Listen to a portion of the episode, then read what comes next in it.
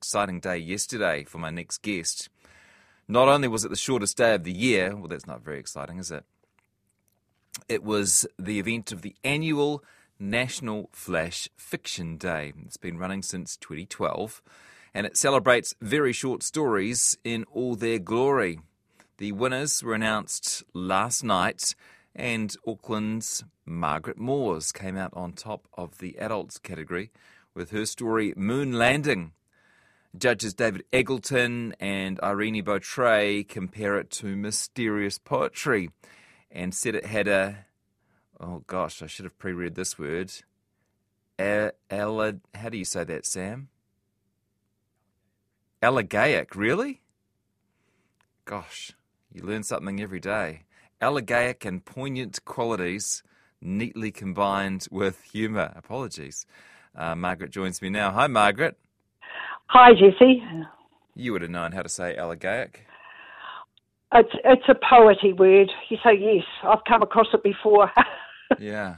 Gosh. Hey, congratulations. Thank you. It was a great thrill. Yeah. How'd you find out? How did I find out? I was. That you won. At, yeah. I, I um, was at the Auckland event, so the winners were announced there. So it was very exciting. Yeah, cool. Um, and nice to hear those lovely judges' comments too.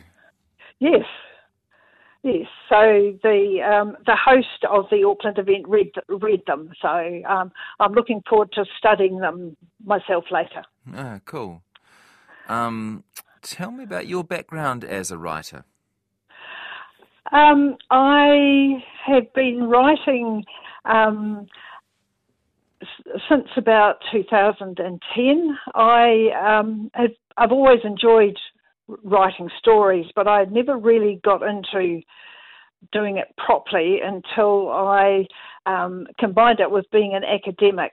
So I, I began at Whitireia Community Polytechnic and did a course there on writing short fiction, and then I couldn't bear when I'd finished to give that all away. So I looked around for a um, a means of ro- continuing my study while also working, and um, I ended up at Massey University because they are the place to go if you want to do distance education. Yeah. And I ended up doing a master's in creative writing and then a PhD in creative writing, and now I have to stop because I don't think I can do anything else. yeah, you write um, fiction, but also poetry, right? Did it start with? Yeah, poetry? I, I I ended uh, I ended up focusing on prose poetry. Mm-hmm. Um, which is a surprise to me because I had always dreamt of being a famous novelist, but yeah. now I think what I really like most of all in the world is writing poetry and prose poetry in particular. And prose poetry, I kind of think of as like a second cousin of flash fiction. The, not exactly the same, but yeah. back in their ancestry, they've got the same grandparents. Can you explain prose poetry to people who haven't come across it before? Well, prose poetry is poetry that depends on the sentence rather than a line. So if you're used to seeing lineated verse on a page, you see that it's short lines, and the poet has taken a great deal of care about where they finish a line and start the new idea. But prose poetry is usually a block of prose on a page and um, it's the sentence is the important thing, not where the lines end or it, mm. it doesn't rhyme. So sometimes there can be a bit of rhyme in it. Um, and it's generally, I would describe it as a fragmented piece of work. It's it's like a little snapshot of something that's occurred to the poet, and the flash fiction, on the other hand, has got more of a narrative arc going on with it, though it has lots of um, similarities with yeah. poetry because it has poetic um, aspects to it as well. What would be the most famous uh, example of prose poetry if people wanted to find out more about that, by the way? It's not, not the main subject of our interview today, but I'm kind of interested. Um, well, there, there are there are um, I put you on the spot.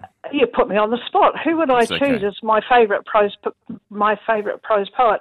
Um, the if you go right back to the 19th century, you talk about um, the French writer Baudelaire, and, uh-huh. and then you, and then you move and you look at America, American poets who um, are kind of surrealist. And in New Zealand, we've got um, prose poets like um, I I think of um, writers like Frankie McMillan, who writes prose poetry, whose work I really enjoy, and okay. um, lots of, lots of New Zealand poets actually do a little bit of prose poetry on the side. It's really an enjoyable um, form to experiment with because instead of worrying about where how many iambic feet you might have or where your line endings are, you just write your ideas down and go for it. Okay.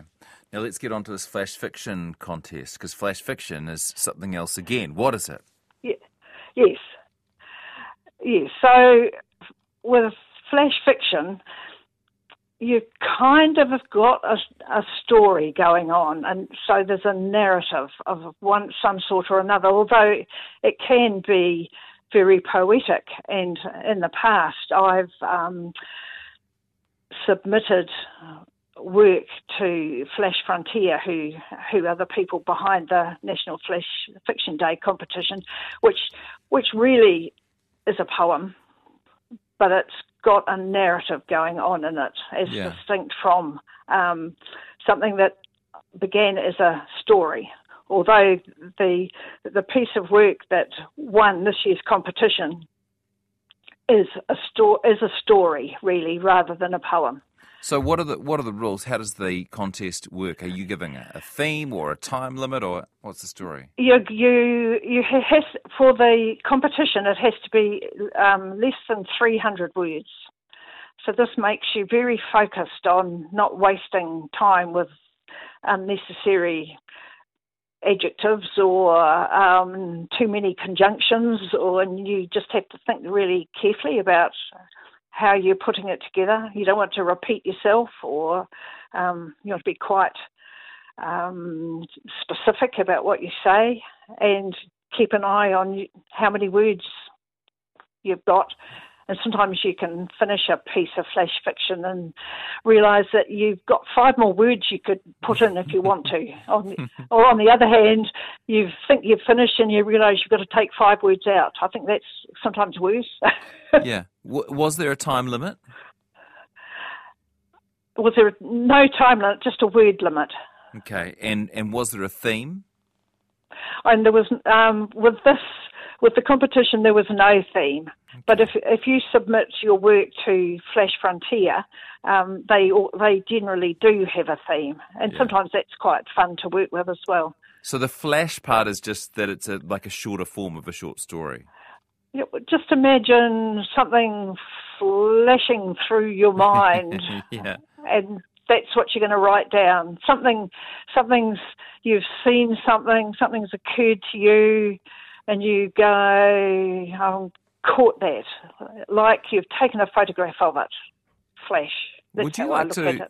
Yeah, would you like to read us your winning entry, and and then we'd probably get a really good idea of what it's all about.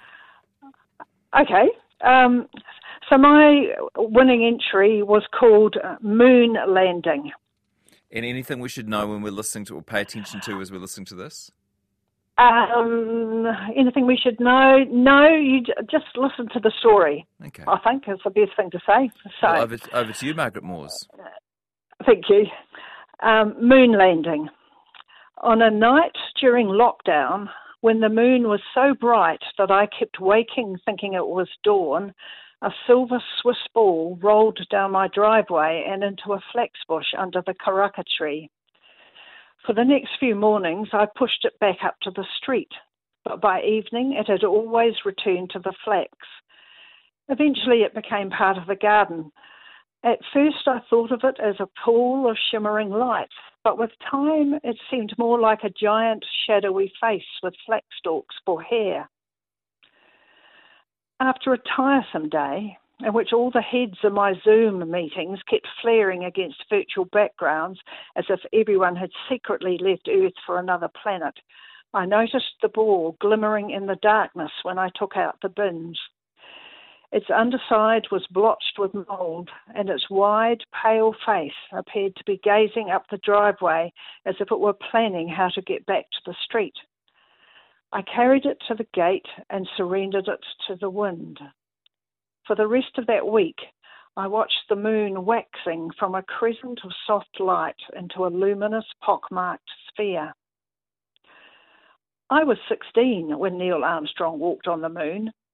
I had an after school job in the public library, and we had the radio on while we carded returns.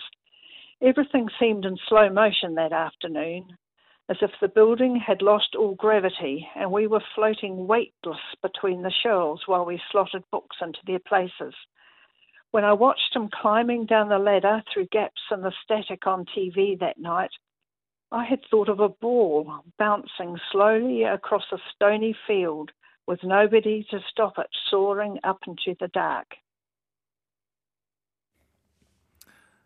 Margaret, thank you you. are.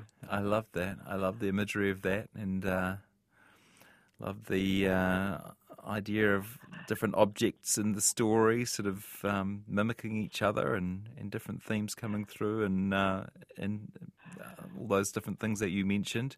This is my quick analysis. I hadn't heard the story before. Now, people, sorry, I know I'm not going to win a uh, award for literary criticism.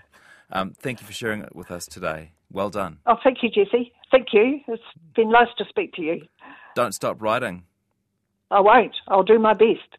Auckland's Margaret Moores, winner of the National Flash Fiction Day competition.